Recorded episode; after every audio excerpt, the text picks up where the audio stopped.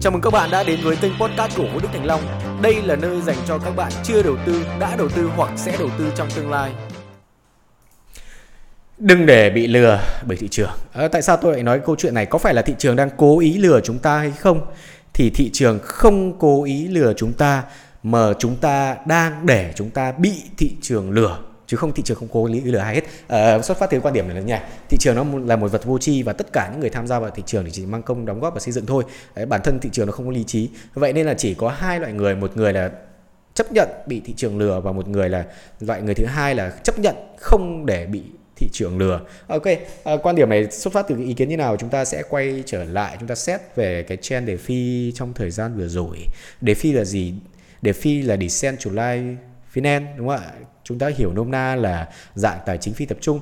Thực ra cái điều này trước giờ nó vẫn luôn tồn tại cái thị trường blockchain chúng ta chứ không và trong thời gian vừa rồi này ờ, nó mới được gắn một cái mác nó cụ thể hơn chứ trước giờ nó vẫn luôn tồn tại bản thân blockchain nó à, bản thân ờ, bitcoin bitcoin đạt được đến ngày giá ngày hôm nay là bởi vì nó là minh chứng lớn nhất cho nền kinh tế phi tập trung à, nói là bitcoin rồi uh, trong thời gian vừa qua tất cả chúng ta đều thấy rằng những cái đồng tăng trưởng mạnh ví dụ như ben uh, len uh, chắc là không phải bởi vì nó có cùng âm en đúng không ạ? Ở ừ, chắc chắn là không phải rồi mà là bởi vì nó là một dạng token. À, ben hình như là được đã được chuyển thành coin rồi đúng không ạ? Nó là một dạng token và coin đi được gắn cái mark đề phi ở đằng sau.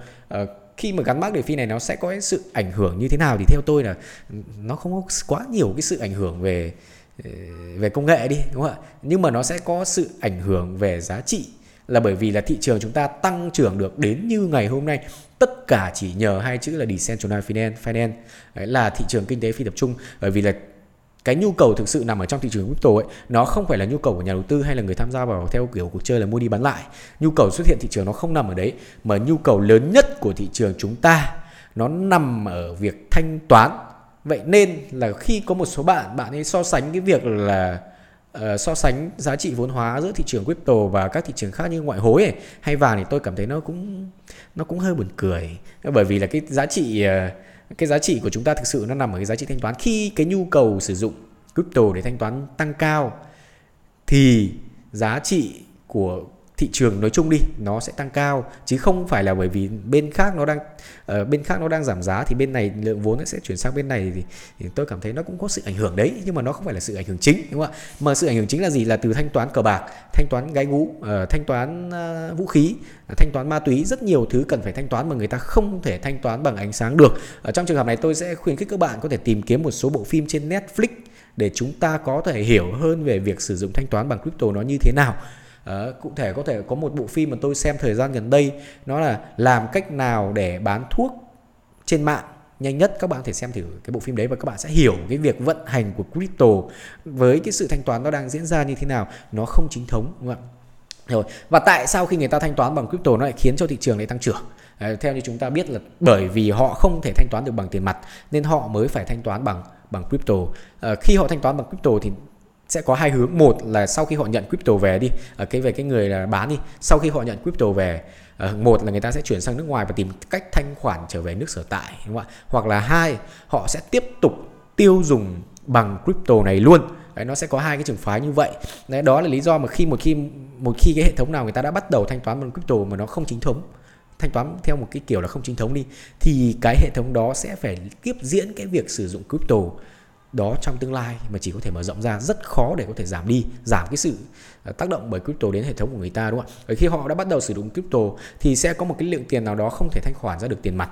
Đấy. và cái việc đó nó sẽ tiếp tục tích chữ tích chữ tích chữ dần dần dẫn cho cái giá trị vốn hóa của thị trường nó nó tăng trưởng từ từ. Rồi ok. Nào uh, vậy nên là đấy là lý do mà đề phi, hai cái chữ đề phi khi nó sinh ra ấy, nó làm cho thị trường chúng ta tăng trưởng nhiều hơn. Bởi vì nó nhấn nhá vào cái việc rằng thị trường chúng ta là cái thị trường decentralized, là cái thị trường phi tập trung. Ở chúng mày có thể thanh toán thoải mái mà không một ai biết rằng chúng mày là ai, đúng không thì cái khi đó cái chữ đề phi nó được sinh ra, nó tác động đến như vậy. Theo tôi thì đề phi nó vốn dĩ vẫn luôn hình thành và tồn tại trong thị trường từ rất là lâu, chứ không phải là nó vừa mới xuất hiện giống như một cái trend. Ờ, và cái sự, và cái trend đề phi nó tác động như thế nào trong thị trường? Rõ ràng khi đề phi xuất hiện, rất nhiều người đã bị thu hút vào những cái đồng bé.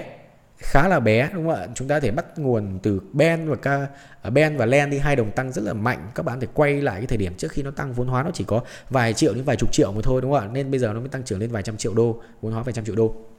Đấy. Em ánh mắt mọi người đa phần những người tham gia vào thị trường lâu rồi thị trường hiện tại chúng ta rất ít người mới à, theo những cái buổi offline những buổi talk show những buổi chia sẻ trên zoom mà tôi đã đã hiểu được cái điều đó là thị trường của chúng ta rất ít người mới và đa phần những người tồn tại ở thị trường trước đây đều đang trước cái thời điểm đề phi sinh ra đi đúng không ạ? Thì đều đang dồn hết sự chú ý vào quay top bởi vì người ta lo sợ cái việc là thị trường xuống dốc, nên họ để ở quay top nó an toàn hơn phần nhiều. Đấy. đa số mọi người đang giữ ở quay top để nó an toàn hơn.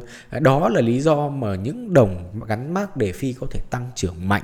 Bởi vì cuộc chơi tài chính là cuộc chơi mà chúng ta ai cũng có thể hiểu nếu như nhiều người nắm giữ đồng Ben và đồng Kava thì liệu đồng Ben và đồng Kava nó có thể tăng trưởng được như vậy hay không đúng không ạ? Đây là cái câu hỏi mà tôi đặt ra nhưng tôi sẽ không trả lời, tôi sẽ để tự các bạn trả lời.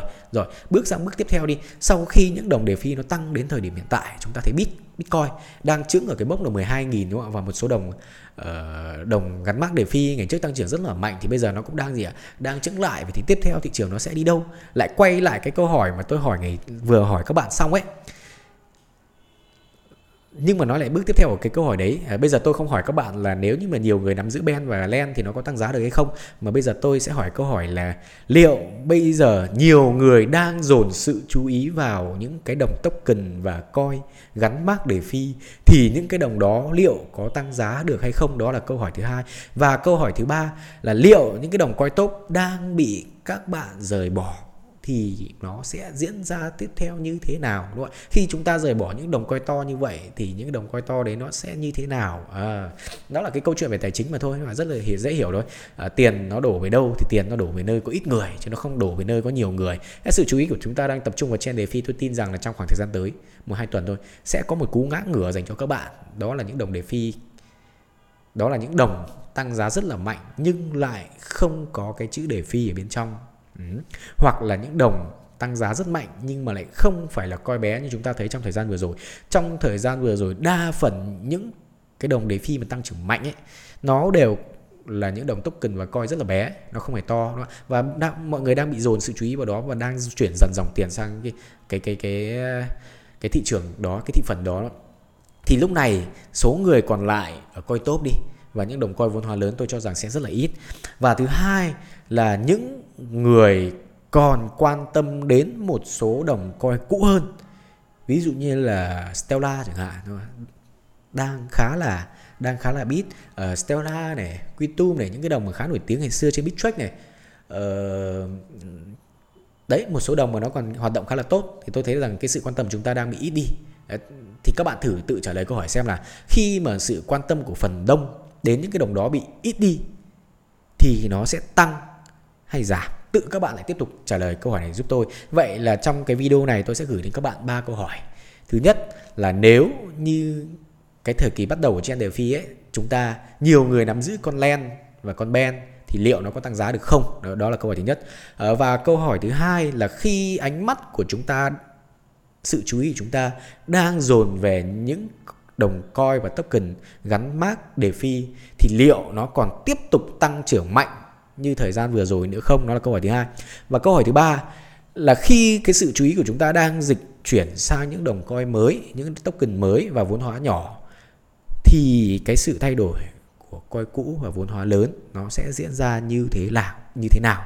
Đấy, vậy là có ba câu hỏi và tôi tin chắc rằng là chỉ cần tôi nhắc đến câu hỏi thôi là các bạn đã tự cho uh, tự tìm ra được cho mình cái câu trả lời rồi đúng không ạ ok uh, video này sẽ kết thúc tại đây hy vọng chúng ta sẽ cùng nhau gặp vào video lần sau và thời điểm đó tôi hy vọng rằng tôi sẽ có một số cái gì đó để khoe khoang với các bạn đằng sau cái nội dung của video này rồi xin chào và hẹn gặp lại Cảm ơn các bạn đã lắng nghe đến cuối audio này. Nhớ ấn theo dõi và chia sẻ nó đến những người bạn của bạn. Ngoài ra, bạn còn có thể tìm thấy tôi trên kênh YouTube Vũ Đức Thành Long. Xin chào và hẹn gặp lại.